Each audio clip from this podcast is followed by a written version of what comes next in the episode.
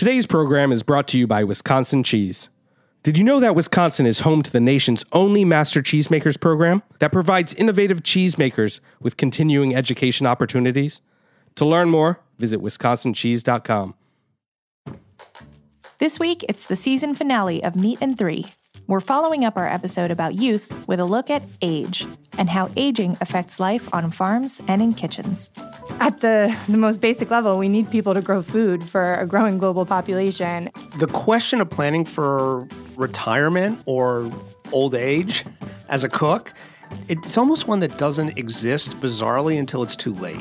We also have a story about a food that might be older than you think. A recent archaeological finding might have CrossFitters everywhere reevaluating their diets. Plus, a story about one of Atlanta's most historic and risque landmarks. There are dancers that have been there 20 and 30 years. Don't miss our season finale of Meat and Three, available wherever you get your podcasts.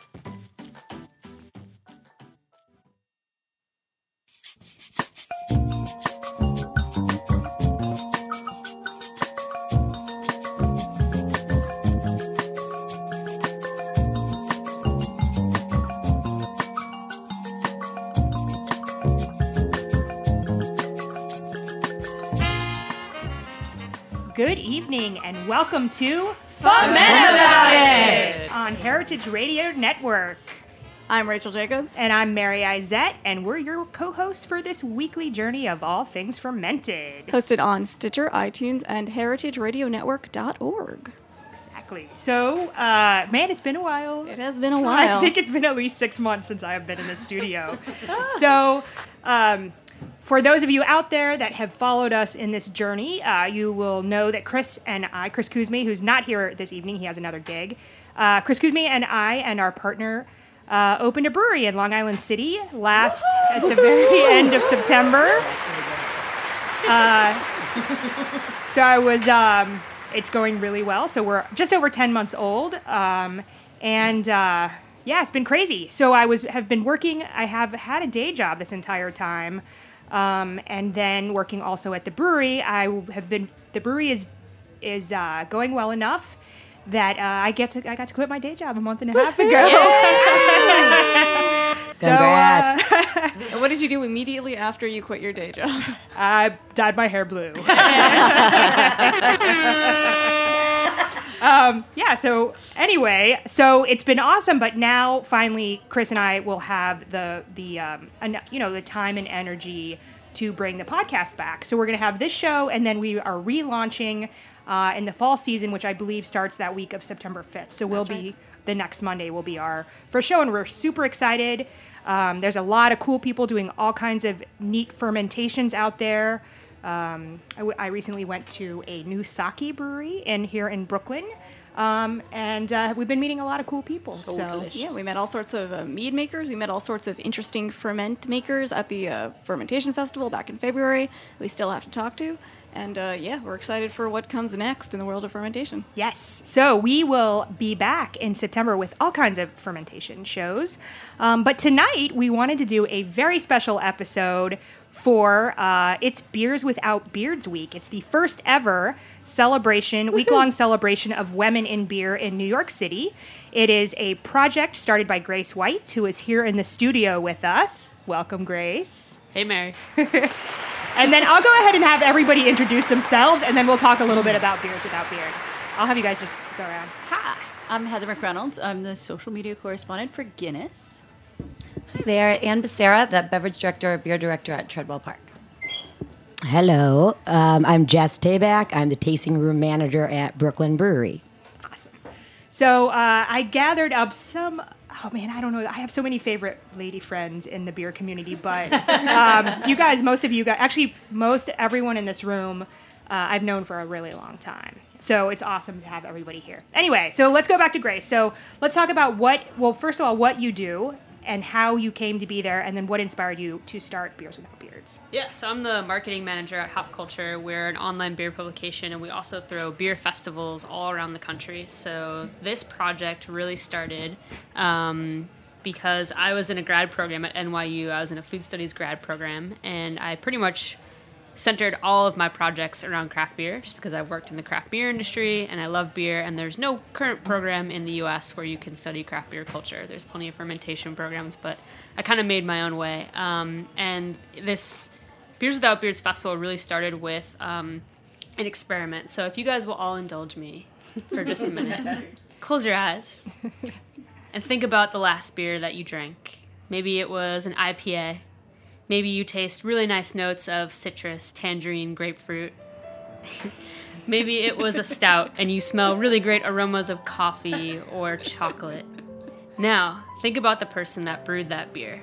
Are they big or tall, short or small? Are they blonde haired, blue eyed? Most importantly, did you envision a man with a beard or did you picture a woman?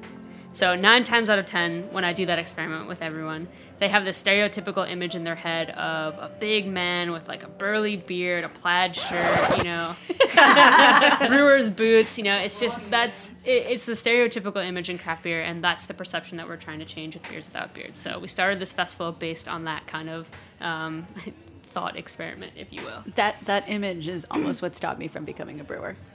Interesting. Yeah. And it's I think it might have stopped a lot of other people and that's why we're having this week long festival because we want to tangibly alter the scales and I like to say we alter the scales with the ales capitalized and scales.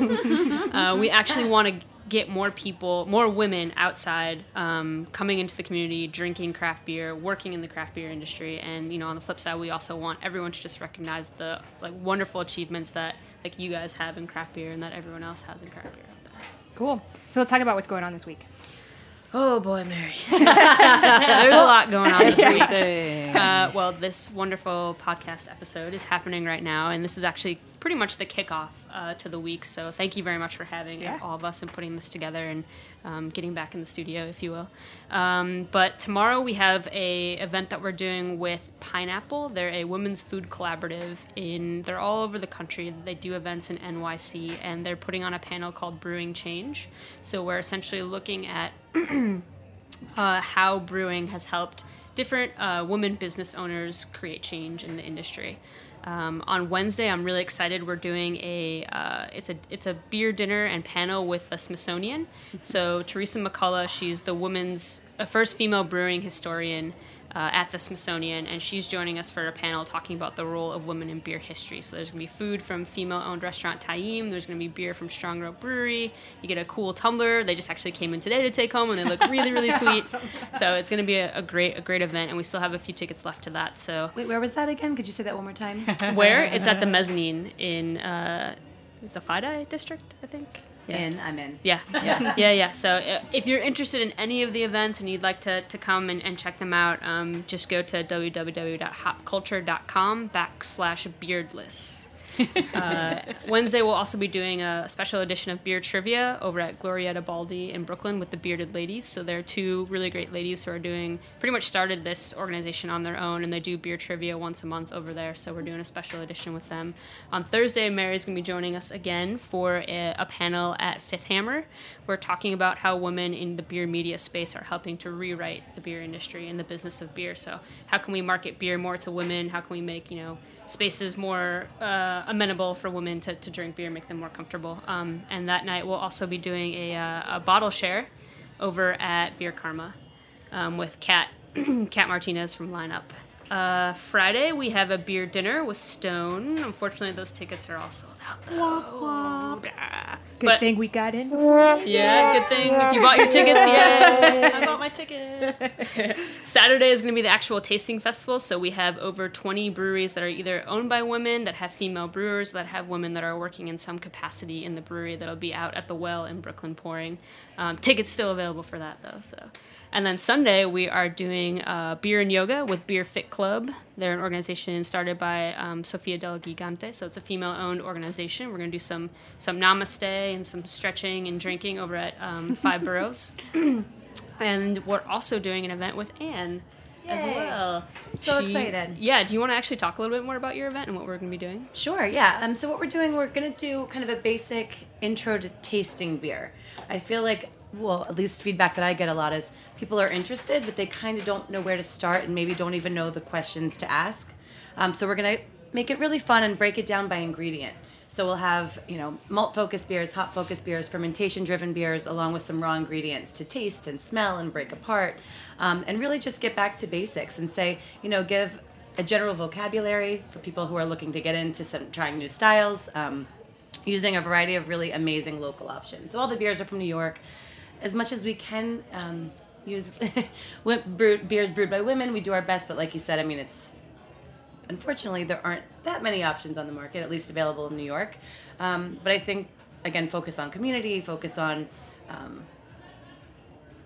I guess, starting from the beginning and being in a comfortable space where you're okay to ask questions. You feel comfortable. You're not going to feel like, is this a stupid question? There are no stupid questions. Like we're all here to learn, and I'm really excited. It's going to be at um, St. Gambrinus in Brooklyn. Awesome. Yeah. And then we actually brewed a beer for the week, which we'll be pouring at the um, the Thursday night panel. It's called Savvy Sea Mare. It is a uh, a session IPA that we hop burst and dry hopped with El Dorado and uh, Trillo hops, and it's tasting really good. Sounds delicious. I haven't had a chance to taste it yet. I'll so probably it might be keg the it first Time. tomorrow. Okay, it might be Oh, my I smelled time those hops. Thursday. Yeah, they smelled good. Yeah. so that was fun. That was my third or fourth brew, I guess, uh, in the brewery.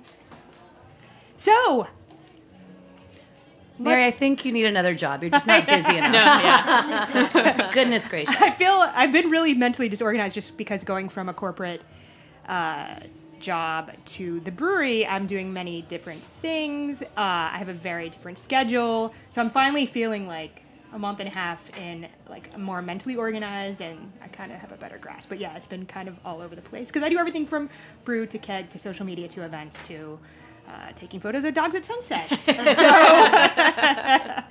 yep. Anyway, so let's talk about. well, Let's go around and talk about kind of what where you guys are, how you got into beer, what like led you into beer, and and what you're doing now. So I'm starting, I guess. Yep. And I'm guessing you don't want like the hour long version. You probably want the condensed version. Um, I will keep it brief.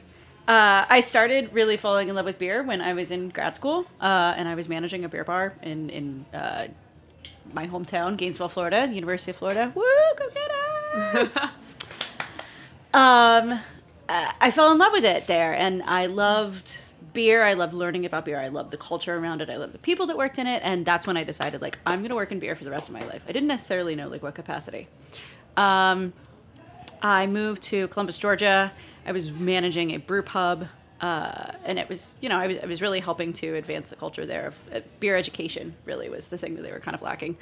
Um, but I wasn't. uh, The brewer there wasn't really like giving his all, and I think he was kind of he wasn't happy, and you could tell, and the beers weren't that great, and it really upset me because I saw the potential. Um, so I asked my boss, the manager of the brew pub, like, can let me try, just let me try. I don't know anything about brewing beer right now, but like I care about it, so let's do it. And I trained with the brewer for a couple weeks, and then he quit, and so I took over brewing, and then I brewed for five, five and a half years. Uh, I moved up to Brooklyn. I met Mary Izett. Um, started brewing in a brewery in Brooklyn and then managed it. And now I'm doing social media for Guinness. And you went to ABG. I did. When did. you go to ABG actually? So I- ABG is American Brewers Guild. Yeah. So it's a it's a, a beer school here. Yeah, Well, well, oh- it's based it's based out of Vermont. Um, but it was really great because I was already brewing at the time, and and the thing about brewing that's that's interesting is that like you could teach anyone to make beer. It's a lot like cooking in that way. I'm not I'm not a chef. I'm not even a decent cook.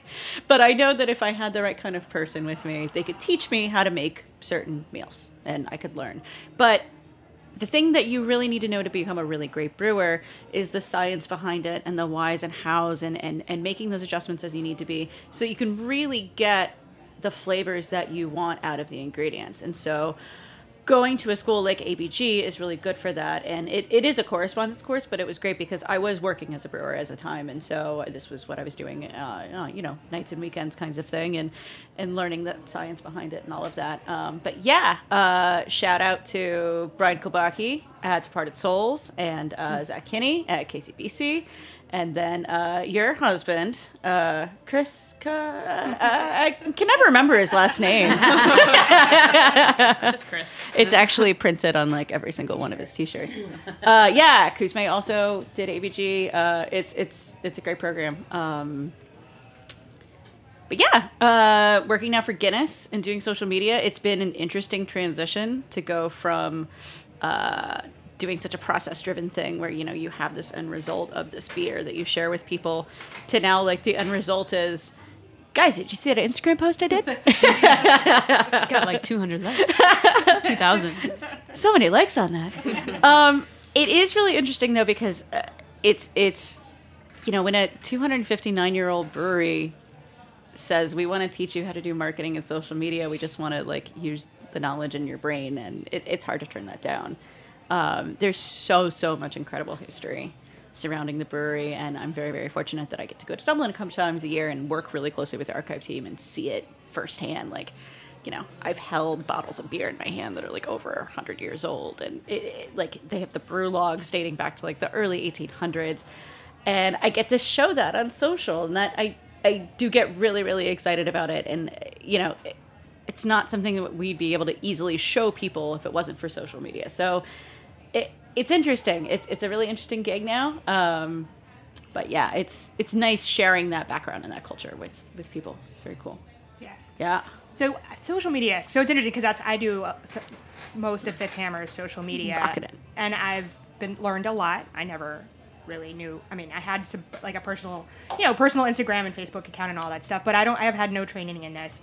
I was too scared to use Instagram stories until I think May. I was like, what are these stories? It makes no sense. Anyway, um, but I think actually social media is really important. I mean, it's important to us as a brewery. Like I feel, I feel like a lot of definitely a lot of people find us. Uh, Mm-hmm. we have a tasting room that's open seven days a week, so a lot of people come to the tasting room because they've seen it on Instagram. Um, And people engage, but I think Instagram can also be, or other forms of social media can be a way to educate people as well. I mean, there's a lot of people interact about craft beer through social media. Definitely. And and I think that was one of the hardest things when I first started. It was like, all right, I'm going to break down uh, what's the enzymatic activity that's going on in the mash. And it's like, no, that's a little too advanced for people who are scrolling through Instagram for the most part. Uh, I'm sure all of your lovely listeners are, are very well versed on what's going on inside a mash tun. Uh, but your average beer lover on Instagram, they don't they're they're not ready for that. So it was it was hard to back it up a little bit. And like and like I, I think there was one time I needed to explain like what an ester was. And I was like oh I didn't know I was at that level you know. Okay yeah let me break down what an ester is. Cool I can do this. Um, but yeah I think it I think it is a great way to get people excited on on kind of a high level and I like to use the Instagram stories to get a little bit more nerdy like hey, you know, here's this post about this beer. It's got this. If you want to learn more about it or deep dive into it, like check out the Instagram story. And you can break it down into a little story like object that, you know, people can dig into. But um, you know, I, I think too it it's also really important because you know you're showing the actual people too if you step back and consider like your brewery you're showing the people who work at your brewery and uh, you know, when it's someone like you who's in front of the camera, you know, you're a woman, and so it's another way that women can show that, you know, we hey, we're also here. Um, you know, it, it yeah. I agree. Yeah. I think it's cool because I've been uh, not doing as much, but I think it's a good way to also show a lot. Like until we opened this brewery, and I had been homebrewing and you know been in breweries a lot, but there's things that happen behind the scenes to make a beer that like no one ever sees or thinks about. Um, so I I think that's cool too because it can be again be a little bit more edu- like be fun and pretty, but also educational. Mhm. So we're gonna take a very brief break, and we will be right back with talking to Anne, the men about it.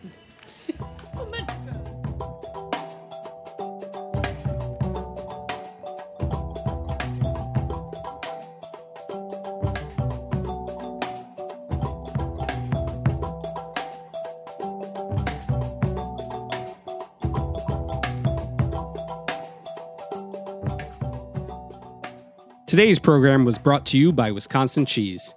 What do you think of when you hear Wisconsin cheese? For me, I think cheese curds. Delicious, fresh, and squeaky cheese curds. Or deep fried cheese curds. Cheese curds literally anyway, anytime, any place. I think about Andy Hatch and Uplands Cheese, the farmstead cheese company behind Pleasant Ridge Reserve. I think of delicious stinky Limburger and its long storied history. I think of Dunbarton Blue, made by master cheesemaker Chris Roelli. I think of Roth Grand Cru Surchoix, which was named 2016's World Championship cheese, and Sartori's Black Pepper Bella Vitano, the 2017 U.S. Championship cheese. Wisconsin produces the world's best cheese, with lush grasslands and a glacial water supply that produce the very best milk. Fourth generation cheesemakers combine old world tradition with new ideas and the highest standards to make innovative cheeses that win more awards than any other state or country. To learn more, visit wisconsincheese.com.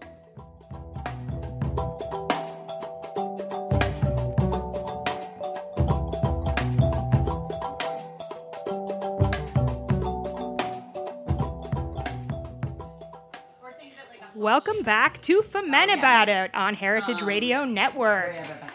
So, uh, I do have to say something about. So, I brought a couple of crowlers of our beers. So, I poured the summer sour blackberry, and now I'm just pour, pour I just poured a.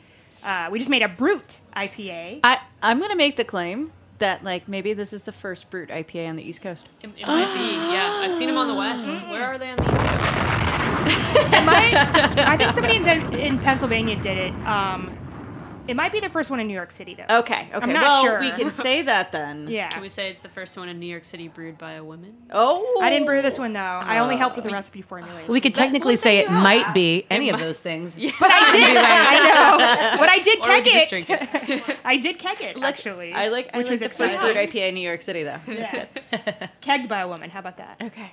Because I, got- I kegged it all by myself. I myself. think we're getting very specific I now, know. but cool. Okay. Uh, sorry, I'm gonna interrupt for a second. Just on that note, though, like brewing is like very all encompassing. I mean, just because you help write the recipe, True. that's part of the whole brewing process. There's Right. someone that actually like mills the grain, and then does the mashing, and then someone cellars it and kegs it. That's all part of the process. And even coming up with the label and the name. So it's not just like, oh, I'm like mashing out right now. Like, Yeah. that's not brewing to, just to me. That's Honestly, that's true. to be honest, I, I think cellar work is is like one of the most important parts of the process. Like, yeah, brewing is, is good, but like you can really mess up a beer on the cold That's side. true. Yeah, that's, and that's, That's what true. Beers Without Beards, we've always said that the, our main goal is to empower the role of all women in craft beer. So Yep. we're really encompassing that to mean all the women that are brewing, that are owning breweries, that are working in the front of house, doing marketing, social media, writing about beer, um, podcasting about beer. So it's, there's, there's so, so many ways for women drinking beer, so many ways for women to get involved. It's a really great point that you brought up, Jess. Sure. we're we're small enough that there's three of us that do all of that stuff at this point. But yes, we don't have a cold. Some breweries do have like they're kind of hot side the brewery and cellar work. They have two different. Um, kind of two different crews for that. So if you brew, you're only on the hot side. If you cellar, you're only on the cellar side. But it, it varies brewer, Yeah. right brewer. But You anyway, wear many hats on top of that blue hair. Yes. so Anne, tell us about your background and what you do. So yeah, I mean, I basically fell in love with Belgian beer originally. Um, the flavors were just outstanding, and I kind of found that I could get the greatest beer on the planet for what was maybe the cheapest bottle of wine, you know, out there. Um, and I could give you the background. You know, I was working. I quit my job, quit life, traveled cross country, and fell in love with all these great beers across from you know, East Coast all the way to California. And when I came back into New York, I was setting up interviews to go back to real work. And it's like, after you've seen Yellowstone, it's very difficult to come back and sit in office, right? So I kind of made a deal. I'll work in beer for three months just to get as much knowledge as I can, and then I'll go back to work. And within the week, I was like, you know, this is insane. Like, so much exists now that I had no idea about. No idea. Um, I, obviously, if you're not seeking it out, you're not going to find ads. You know, when's the last time you saw a, even a, an Orval ad? you know what I mean? or something like it's just this wonderful little insular world. But I thought, like, if this is new to me, there's so many people out there that ha- it's got to be the same way for them. Um, so that was when I was working at the Ginger Man on 36th Street. Was there for a few years. It was amazing. Um, but what was really fun was I was just soaking it all in, and I didn't really have an end goal. It was like I just wrote tasting notes. I still have my original little book that I I'm old fashioned. I write with a pen and paper, but I wrote tasting notes on every single thing I tasted, um, you know, alphabetical order, and just kind of kept these great logs. And everyone said, well, "What do you want to do? I don't get it. Do you want to own a bar? Do you want to brewery?" I'm like, I don't know, but I have access to this information, and I'd be a fool to let it go just out the window. Um, so I basically just kind of dived in and decided to do whatever the day brought, you know. So um, initially, I started writing. I'm not a journalist. I'm not like a trained journalist. But what happened was I was going to visit breweries, and you know, you'd meet all these wonderful people coming in and out of the bar, and they're like, "Whenever you're in Pennsylvania, you know, hit us up, or whenever you're here, come visit." I'm like, "Sure, let's do it." So I'd go visit and just find such wonderful things to say about it. I mean, it was it was a whole experience. You know, you're seeing not just the beer in the glass, but what they're giving back to their community, how who they're employing, their relationships with farmers, and their you know commitment to agriculture and sustainability. And it was like, oh my God, you know, we can have this great, affordable luxury with an incredible story behind it. That's good for the country. That's good for these towns. It's good for just community, right? So that was really fun and i started i would come back and tell my stories to my regulars and tell the stories to the employees and be like this place is amazing i just you got to see what victory is doing for the headwater fund and blah blah or whatever and so i figured listen if if it's gonna if i'm gonna make it easier for myself to sell some of these esoteric styles and these weird things that are kind of a hard sell if i maybe start writing about it or have a platform that people can find out about them they'll come in asking for it um, so when I, I met Ray Daniels, who started the Cicerone organization really early on, and he just told me about the program. I was like, well, great. Put a date on the calendar that I can study for. Um, and I passed, and it was great because it ended up being like the first woman in New York City. That's not something that I say very often, believe it or not, but it is certainly, I've, I've had a, a real crash course in Media 101 over the last couple of years um, of what strikes a chord with certain writers. And so luckily that's kind of the angle that a lot of people pick up on and it's funny i'll sit with someone for two hours talking about every subject you can imagine and the headline new york city's first female. and it's like that was like seven years ago but okay um, but at the same time i get it. And I, and and to be quite honest in the beginning and i've been so fortunate with in the press with media write-ups with opportunities. I mean i can't even i'm like pinching myself. But at the same time i used to really shy away from it because i was like i don't need you to point out the fact that i'm a woman. I mean i'm doing things that a lot of men haven't done and i'm ex- you know exploring different subjects.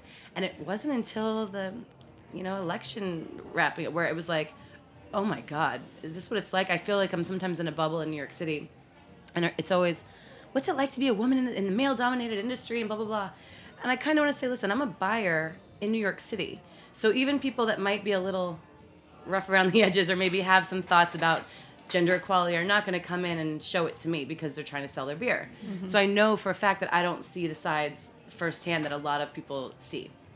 So I kind of switch gears and it's like, you know what, if that's what it takes to get in and and if people want to say the first email this or say this or that and use that as a headline, I'm okay with it because it is an entryway into like a bigger story. Does that make sense? Yeah, definitely. Yeah. Um, yeah. Uh, I was gonna say like uh, Mary and I have had tons and tons of conversations about this. It's hard. I mean, uh, yeah, I you know I when I was brewing, uh, it it's something that like. y- No, you don't want it to be a selling point because at the end of the day, I wanted my beers to be sold in their own merit.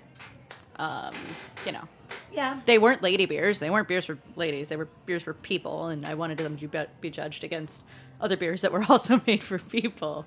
Um, but I did struggle with that too because, uh, yeah, I, but I also want to show other women that yeah, these are jobs you can do. Because like I mentioned when you were talking earlier, Grace, about you know you probably picture a beer, big bearded dude. Like when I was managing a bar, I, never in a million years did I ever consider brewing because it's like, oh yeah, you you, have to be a lumberjack. Like I'm sure, like I don't have the physique for that. I'm I'm a small five foot zero woman. Like that's totally what I thought. I psyched myself out of it, and then I just got so frustrated that I asked. Like, it, it- so yes, we do need to show other women that these are things you can do.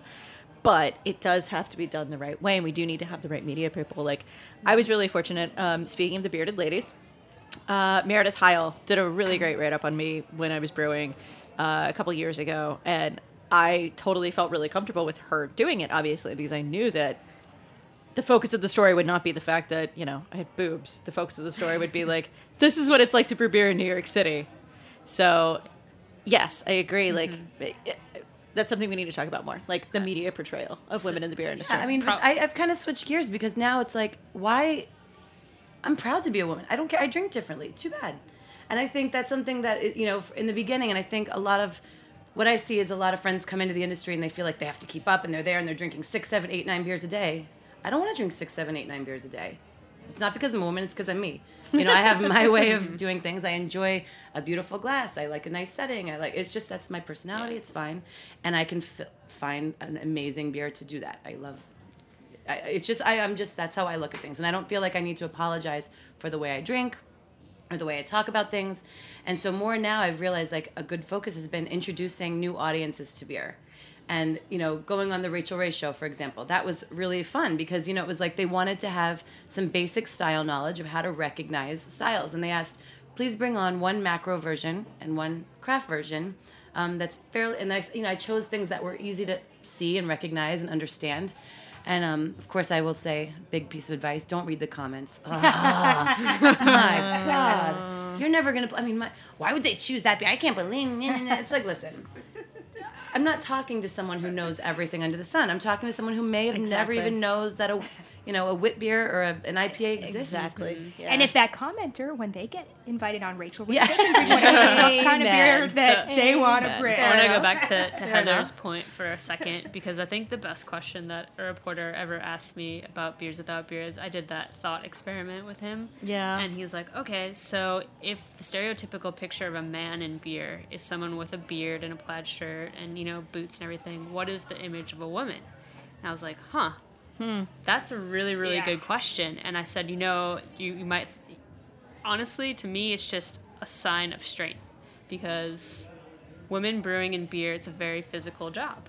And it's very like, you know, there are things that I mean, it, it can be. I mean, can it, be. it depends on what side of the process you're on and how big your system is. I yeah. mean, can be. And actually, I mean, I think this would be an interesting question to ask the group. Like, what would your, you know, image of a woman brewing beer? Because I, I honestly, he threw me for a loop, and I said, oh, well, hmm. I had to think about it, and I just thought about we have a mascot for Beers Without Beers, and it's a woman. She's holding two kegs, and you know, it's a very powerful image. So, you know, to me. I think a woman who, who undertakes brewing or getting involved in, in working in beer is, is very strong, um, whether that's you know, inside, outside, whatever. So I'd love to put this to all of you guys, what you think Does she wear pink boots? I mean, at least steel-toed boots. Gotta have steel toes. It's just something I just don't think about that. I, No. it's, I know that or sounds do you awful. not? Yeah, I mean, but I didn't think about it I either. don't. Like And when he asked me that question, I was just like, wow, I've and, never. and you know I don't brew, and everyone says like, "Do you brew?" I'm like, I don't, I don't. Like, there's a lot. I feel like I'm more of a translator um, for people who are just, you know, it's like, what do I, where do I start? What's out there, and I can translate. I mean, I brew for fun. I'll certainly go out and do collabs here and then, and just make it for fun. But you know, it's not. I don't even homebrew, but it doesn't mean. But I cook and I shop and I, you know, eat out and I dine out and I drink and there's all these things. I host parties. I mean, there's so many different elements to it. And when I talk about, you know, a lot of people think it's either a brewer or you're a rep, a sales in the sales division. It's like think about the scientists and the chemists and the logistical coordinators and They the graphic designers and Yep. you know the servers and bartenders and managers and all of these things that go into it. Um, there's just there's it's fun. I had to, I had to God. remind a, a friend the other day about like, oh yeah, and don't forget about like the QA team and the, like that side. Yeah. Like, eh, yeah, those guys work hard. Yeah, absolutely. Yeah, and I think we all have to keep it very, you know, make sure that not us in this room, obviously we know that, but it's not insular. Like I think that's something that I found too, where it's even I'll walk into a bar and people don't, if you don't know, like you wouldn't look at me and be like, she knows a lot about beer, and that's fine because of these perceptions. But at the same time, if I have a question about a beer, please don't make me feel like I, how, like I'm the dumbest person in the room.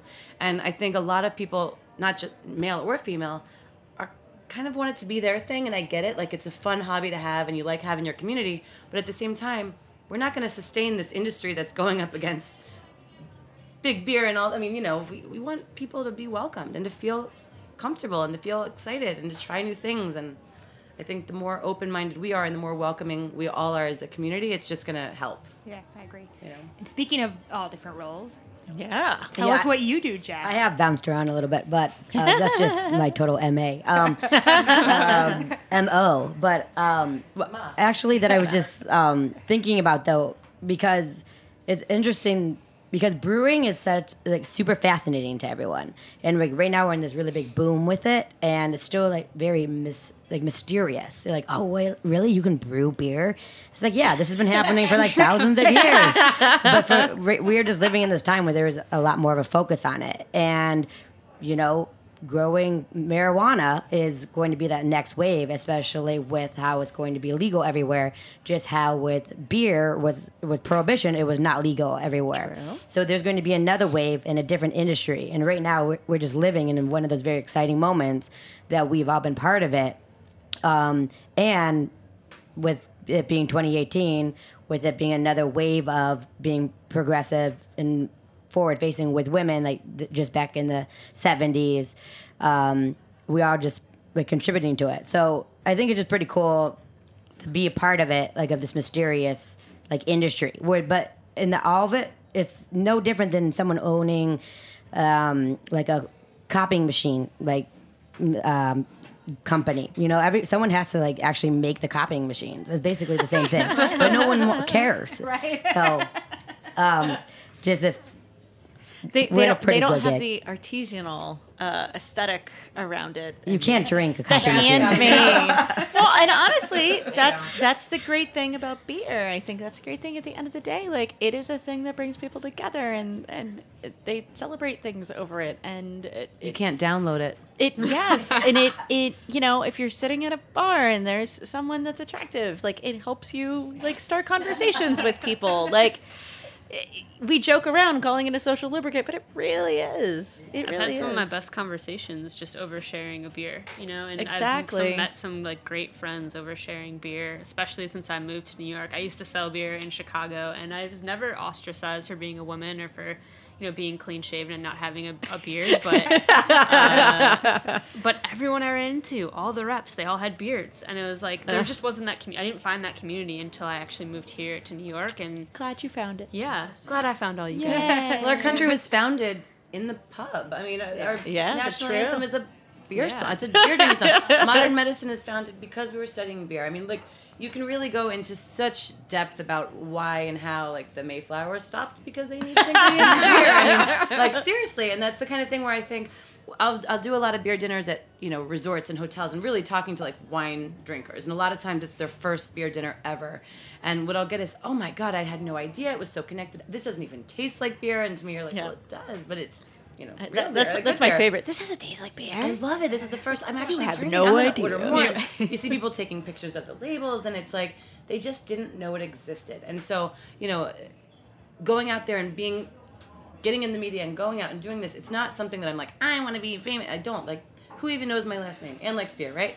But really, it's more just getting that message out because I think it's an industry that needs, um, or that warrants respect, and that warrants. And I think when I first started, it was funny. I'd bring like great beers to a dinner or to a party, and it's like, oh, that's so cute.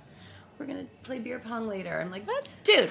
You know, because we have wine at the table, and we're gonna drink that later when we're playing games. And it's like now those same people are calling and saying, here's the beer list where I am. What do you recommend? What should I drink? And it's just changing that perception and. Um, changing kind of what people expect it to be, whether it's the culture or it's just the beer or it's just what you shop for when you're making dinner. Um, just knowing that it's an option that's worth a shot and also worth respect because, like you said, you guys know a lot goes into this. A lot of love goes into it. So I want to ask you what you're doing currently. What are you, what are you, what are you doing, Jess? Um, 'Cause I I'm, think it- it I'm the one that works at Brooklyn talking Brewery. um, So yeah, I've been with Brooklyn.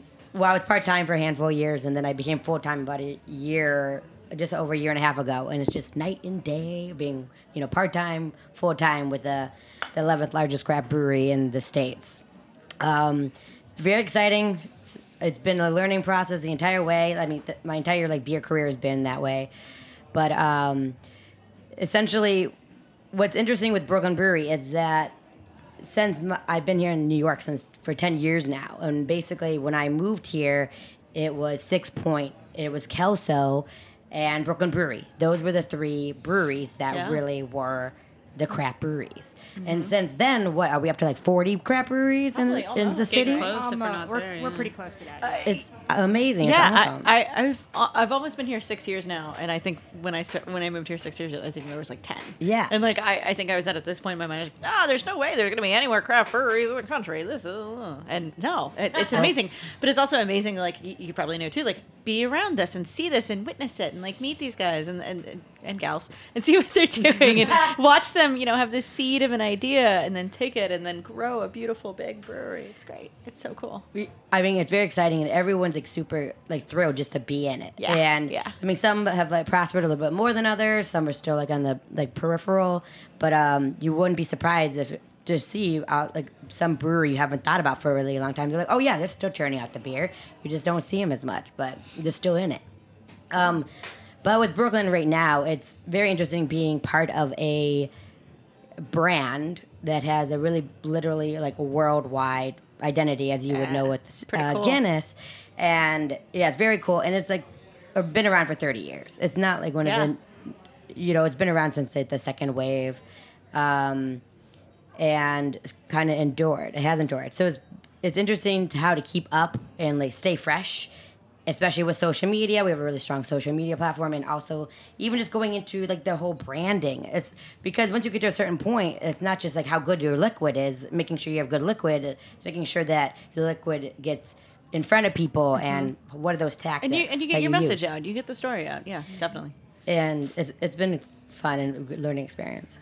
And what do you do? What's like what's your day to day kind of? So basically, I make sure that. Well, I'm I'm the tasting room manager of the our we have like a four thousand square foot tasting room, um, and we have a lot of things that go through there, um, and especially with it being Brooklyn Brewery, and we're in over like thirty three countries at this point, and over I can, like I can imagine that you hear like seven different languages at any given time in your tap room. mostly Portuguese, actually. Okay. We hear a lot of Portuguese. Okay. And um, because most of the other people, we get another, a lot of people from Sweden and Norway, and Yeah. they're fine with their English. So you can always like tell like the blonde, beautiful, like tall, like um, people in the room. They're like, yeah, there are Swedes, but um, it's very interesting just because literally people when they're on their vacations they're like oh brooklyn brewery is like one of my to-do lists it's like Yeah, the empire state building It's a destination. and that's when I see like a lot of people in the industry that have been in the industry for a long time. I'm just like, who's in town visiting you? You Yeah. know, Yeah. um, because it's just like one of the staples essentially, and it's great because I think that was one of not necessarily the initial goals of um, the brewery's founding. You know, they're like, let's just brew some good beer. Yeah. Like, let's just bring it out there. But just over time, just with the right approach, it has become that way. And you guys just got this new tap room because you just renovated. We so, did a like, big How, renovation. how is that going for you? It's been a month or two now, right? Yes, and it's a lot more user friendly. Cool. Um, we actually have a bar you can go and sit at and hang out. Cool. Um, and you can just pay cash at the bar. Cool. Because before we had these awesome wooden tokens. You know, pre you know prehistoric uh, beer laws I in like City. the tokens, though. I'm old fashioned. I liked the tokens, but that's okay. so I'm kind of wondering because you guys, a couple of you have touched on how social media might be kind of the next way to get more people, especially women, involved with drinking craft beer. I'm just wondering. This has always been a question on my mind. You know, what is the best way to reach women who are looking to get into the craft beer space? Is it with like a festival like Beers Without Beards? Is it through social media? You know, what do you guys think? I, I- I think if there was a short answer, we would have done it already, Grace. Shoot, I thought this was an easy black and white answer. But I think those are all important. I, I think it's really cool to have. I mean, there I know there's another. There's at least one or two other festivals for wet. That are- Yeah, there's um, Femme Ale Fest in South Florida, and there's Dames and Dregs in I think it's Georgia. I think, so But I think more. what Anne was saying, like the like like just going around and putting those beers in front of people, it's it's that it's that. I, I when I worked at the bar back a million years ago, like that was one of my like most favorite things was. I really don't know what I want. I'm not a big beer drinker. And then like, yeah, you come back with some Belgian beer, and it's like, oh my god, did not realize beer could taste like this. Or like, yeah, I, I think it starts there. It starts with meeting the right beer people, going to the right beer bars, like not having servers who are you, you have to remember we're able to get to beer bars. and not not Yeah. everyone is. So I mean, for me, it's yeah. not even. It's about just having language that people understand. And I think that's for That's me. That's point. that's what I mean. Uh, we all have different strengths. I think that's. And the short answer is everyone has different strengths, so you use what you've got, right? Yeah. So if you have an audience that's talking to this type of person, excellent. If you're able to be in a tap room and put it directly in front of them, fantastic. If you can write a great article that kind of gets sent around the world, Mhm, amazing. mhm. Go on a show, perfect. But whatever that is, I think um, you know, for me, I, I found that it's this weird balance between getting the information out and getting accurate information, but also doing it in a way that's not intimidating and using language that people want to hear right off the bat. And so sometimes I'll see like, you know, the headlines. I mean, we're in a clickbait society at this point. It really is. I mean, you see that you got one second to make that thing stand out. And so you use the flashiest titles a lot of times and and that's okay. It happens, right? Um, but at the same time, I, I've gotten a lot of flack for like saying something really simple and i'm like but i'm not talking to you. You know what i mean? Like i understand that you know the ins and outs of brewing and we can discuss alpha acids and ph t- you know it- that's not who i'm talking to. I'm introducing this to a Mhm. new audience. And so i think if we could all just be more open-minded and let each whoever's doing their part do their part. Yeah. Yeah, you know, there's- who knows there's a what space kind to of get audiences nerdy. will Yeah. gain Yeah, but I think, yeah. I, I mean, I think, and we'll talk about this more on Thursday. But even since we've opened this tasting room, I mean, our tasting room, like the audience is, it's got to be close to half half, ladies and and, and guys, children we and get, puppies. Sure. Yeah, and we get, I mean, we get a lot of a birthday party. Like, if I if I can boast for you for a second, uh, Fifth Hammer is a really great third space. Like it, it- like you come, you hang out. It's a really great neighborhood spot. It's it's dogs and it's kids and it's older people and it's younger people and it's Lots of people dogs. people who Yeah. know a lot about beer and people who don't know a lot Yeah. about beer. People who come and I'm just gonna oh, just have the wine, please. And people who are like, it's you've created a great community space. yeah. I do have a question. Maybe we need more of those. Yeah. So yeah, totally hung out at Fifth Hammer. It, it is a good vibe, like good time. It's people just like you could tell they're relaxed and they're comfortable. So good job on that. Um, but so I am curious though because you you do have red. You have a red and white wine yeah, available, and a right? And a rosé. and a cider. So how does it? Uh, do you feel though that people like how does that go with your um, your customers? So people are the majority of them that go in there are they really open to like try some things out and they're like okay you know how was that experience? Yeah, I would say so. I mean, I'd say, I mean, really, we have the wine. So it's all New York State farm wine, um, and a New York State a, a cider made in Queens, actually. Um, but we, but but I found when we first opened that there were if people came in couples or groups, and one person did not drink beer, and it's not always, you know, it doesn't. It could be either gender. I mean, Ooh. across the board. Sure. Um, that you know the then the other the people that did want to come and drink beer would would not stay as long. Um, so that's mostly why we got wine. so that we have groups and like we have a lot of birthday parties. We have bachelor parties, bachelorette parties, kids' birthday parties, dog birthday parties, anniversary parties, whatever you name it. Um, and so you know that's a lot of group. Like a lot of people come to our tasting room in groups. And if there's one person that doesn't drink beer, then we have you know it's really nice to have something for for those Yeah. people. But, But- weren't, weren't you, sorry, weren't you telling me though that like a lot of your like really cool fruited sours were Yeah, were, so were we sold- helping to So I, get? yes, I added a this where rosé at the beginning of the summer, and it's actually a, a cool story. But it's made on Long Island uh, by a guy that was a firefighter at 9/11 survivor. Anyway, super cool guy. So we carry his rosé. So I added this rosé, and oh my god, we sold the shit out of that rosé like this summer. And but as soon as we I, I hear I hear rosé's hot right now. yeah. as soon as we put, we have this blackberry summer sour, and it is purple, like it's Uh-huh. pur- pink purple. As soon as that came out, our rosé sales immediately dropped. Because Wow. people, I know it's crazy, right? So anyway, I think because it's people interesting. trust you at this point. If they're coming there and you're Well, not trying to beat them over the head with something new, they can kind of ease their way in. Now they trust you Well, and they'll listen to you. And they're, you know, we, we we're serving that blackberry summer sour in a teku. It's a beautiful color. It Uh-huh. looks good, and people are like, "Oh, what's that? I want to taste that." Uh-huh. So yeah, it's pretty fascinating, I think, and it's also been interesting because I bartend sometimes as well. To even have people like, we'll, you know, we'll have. We just ran out. Our, we had a Belgian wit on, and we just ran out of it. And so people would come in and say, "Hey, I like white beer. Do you, you know, what do you have that's like that?" I'm like, "Well, we don't have any. We just, you know, ran out. We don't have one right now, but we have this saison Uh-huh. or something else." And it is surprising what people will drink. so, Yeah, and what yeah, they like. yeah. and like. I anyway, think I, I think that's that's part of the key, like to getting more people to be beer drinking. Yeah. No, no offense to our New York State cider and, and wine producers, but you know, talking about beer right now. But like, you know, not a lot of people generally overall in this country right now are drinking a lot of beer. So like, if there is a way to get them more excited about beer, like. Oh, I didn't! I didn't know mm-hmm. beer could be that color. And- I didn't know beer could look like that. And to Anne's point, like I think that. that the environment is is a big, big part of why women may or may not, you know, go to a bar to drink Yeah. beer because if they don't feel welcome or you know Yeah. if they don't feel like it's a community there and if they feel like um, it's just not a welcoming space, you know, they're probably less likely to try something new. And at a place like Fifth Hammer, where it's just Sure. like super welcoming and there's a great community there, and there's other spots like that in the city, you know, Uh-huh. um, you're much more likely as a woman to get involved with drinking craft beer. I'd say, I mean, we, we have a lot of breweries in the city that are very, fr- Yeah. you know, friendly and comfortable and Oh, everything. yeah. But that is true. I will have to say, like, we're, I still see, you know, some of these breweries that are ha- that have either very sexist beer names or Boycott. imagery. I see, I'm you over know, it. I used to be. I know. no, seriously, at this point, you grow up. Give me a break. I know, Yeah. but it's Over it. amazing. Like I, I've definitely have seen people's Instagram. Like a friend of ours who travels, Chris Roelli travels, and he had taken a photo of a brewery that he walked into, and like the, I mean, there were some really offensive beer names and stuff, and and you know.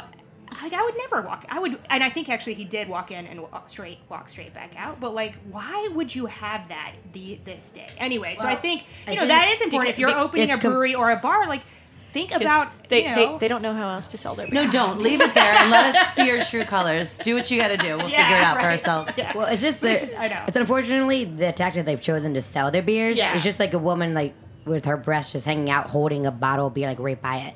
It's like the breasts like first distract you, and they're like, "Oh, what's she actually have in her hand right now?" the same. It's the same tactic. I mean, it's, Belgian triple that you'd never drink right out of the bottle. Got it. yeah, it's just men, men have like a 150 year. This is what I like to say. Men have a 150 year head start on marketing beer, i.e., like Budweiser and Miller having these scantily clad women to sell their beer. But let's not forget that women are the OG brewers. Yeah. We were the first ones to brew beer, and we've been doing it since 4000 BC. So that's what I say to that. Oh, I can't Stop wait to making share this project I'm working on that I I can't know. yet because it's not ready for a couple weeks. but it, all of you will be invited to, Awesome. to the unveiling. It's really, really wonderful. Straight to that point. So excited. And if you are in New York City or the New York City area, please check out Beers Without Beards Week. There's all, you know, as we talked about earlier, there's all kinds of cool events going on, and it culminates in a big festival on Saturday. So I hope to see many of you out there. And then, uh, as I mentioned, Fuhmentaboudit will be back with a weekly show in the fall, in September. Uh, give give yourselves a chance to plug your social media. Yes. Uh, yes, I'm actually going to plug the website again where you can buy tickets because we still have some left and we'd love to see as many people out there as possible. So if you're interested in any of the events that we talked about, the Big Tasting Festival or any of the events during the week, go to www.hopculture.com backslash beardless. Hilarious. Uh, you can find me talking about Guinness stories on Instagram and Twitter at Guinness US. Um, at Anne Likes Beer, Anne with an E. And speaking of women in beer, I just have to mention that next Tuesday at Treadwell Park at our Uptown location on 62nd and First, we're actually launching, we're doing the U.S. launch of Duchesse Cherry. So the new Duchesse de Bourgogne Flemish Red with, uh, yeah, with sour Wow. cherries. And we have some really great traditional Flemish carbonade and some great Belgian chocolate cookies and some Oh. good like cuisine à la bière to go Holy with these crap. lovely things. I think everyone will be there around six, but we'll be running it all day. So really pumped about it. Well, I personally don't run Brooklyn Brewery's social media, but you could find us at Brooklyn Brewery um, and pretty much any platform, hashtag or whatever. Um, my my own personal um, IG, I, am not really much in the whole pla- uh, social media, but I am on I- Instagram at um, yeah one yeah. See, this is how much I don't use it. At, yeah, New York City. Um, Yeah, New but York yes, City. but our person who does social media, he's really witty and he's always a good laugh. So Yeah. And you can find us at Fuhmentaboudit on Instagram and on Twitter or uh, fuhmentaboudit at gmail.com. Yes, and we'll be uh, we'll be Instagramming more. We're gonna get everything going again. I'm so excited, Rachel. Oh, yeah, we also have a Facebook page that you should like and ask us questions, and we can read some questions on the air. Awesome. Well, thank you guys for listening, and we will be back in September. Fuhmentaboudit. Foment about it.